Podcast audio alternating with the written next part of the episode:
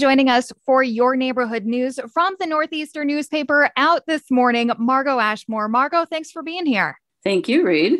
So, this week you're featuring an article. There have been a lot of student demonstrations because of the death of Amir Locke, and you're featuring some students in Northeast. Tell us a little bit more. Yeah, it's the St. Anthony Middle School and High School students who took an hour from their school day to march down from the school to the community center. It was a darn cold day. They had several speeches. And of course, five years ago, these same students were much younger, but Philando Castile was killed by a St. Anthony police officer.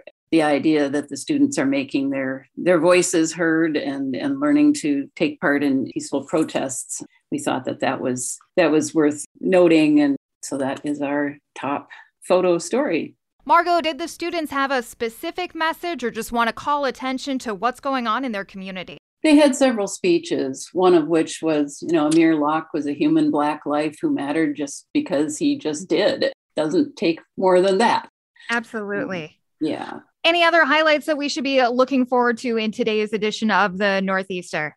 Well, we're kind of student themed, I would say. Two articles. One, the Lions Club has given Edison Band new uniforms. And then there is a group of people who've been together since kindergarten that have decided to come up with a $60,000 scholarship fund for the 60th anniversary of their high school graduation in 2023. So, oh, that's awesome. Yeah, they're hoping to raise that money by fall, I think when the school will have its 100th anniversary celebration. Excellent. We'll have a link to that up online at jazz88.fm. Anything else you want to add, Margo? Well, we note the passing of Al Kordiak, who was a very famous and influential county commissioner in Anoka County.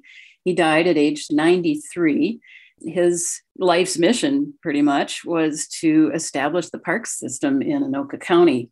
So we have a short obituary and plan to do a more delightful history story on him and his career in the end of March edition. We'll be looking forward to that. Margo Ashmore with the Northeaster online at mynortheaster.com, available today. Thanks so much for being here. Thank you.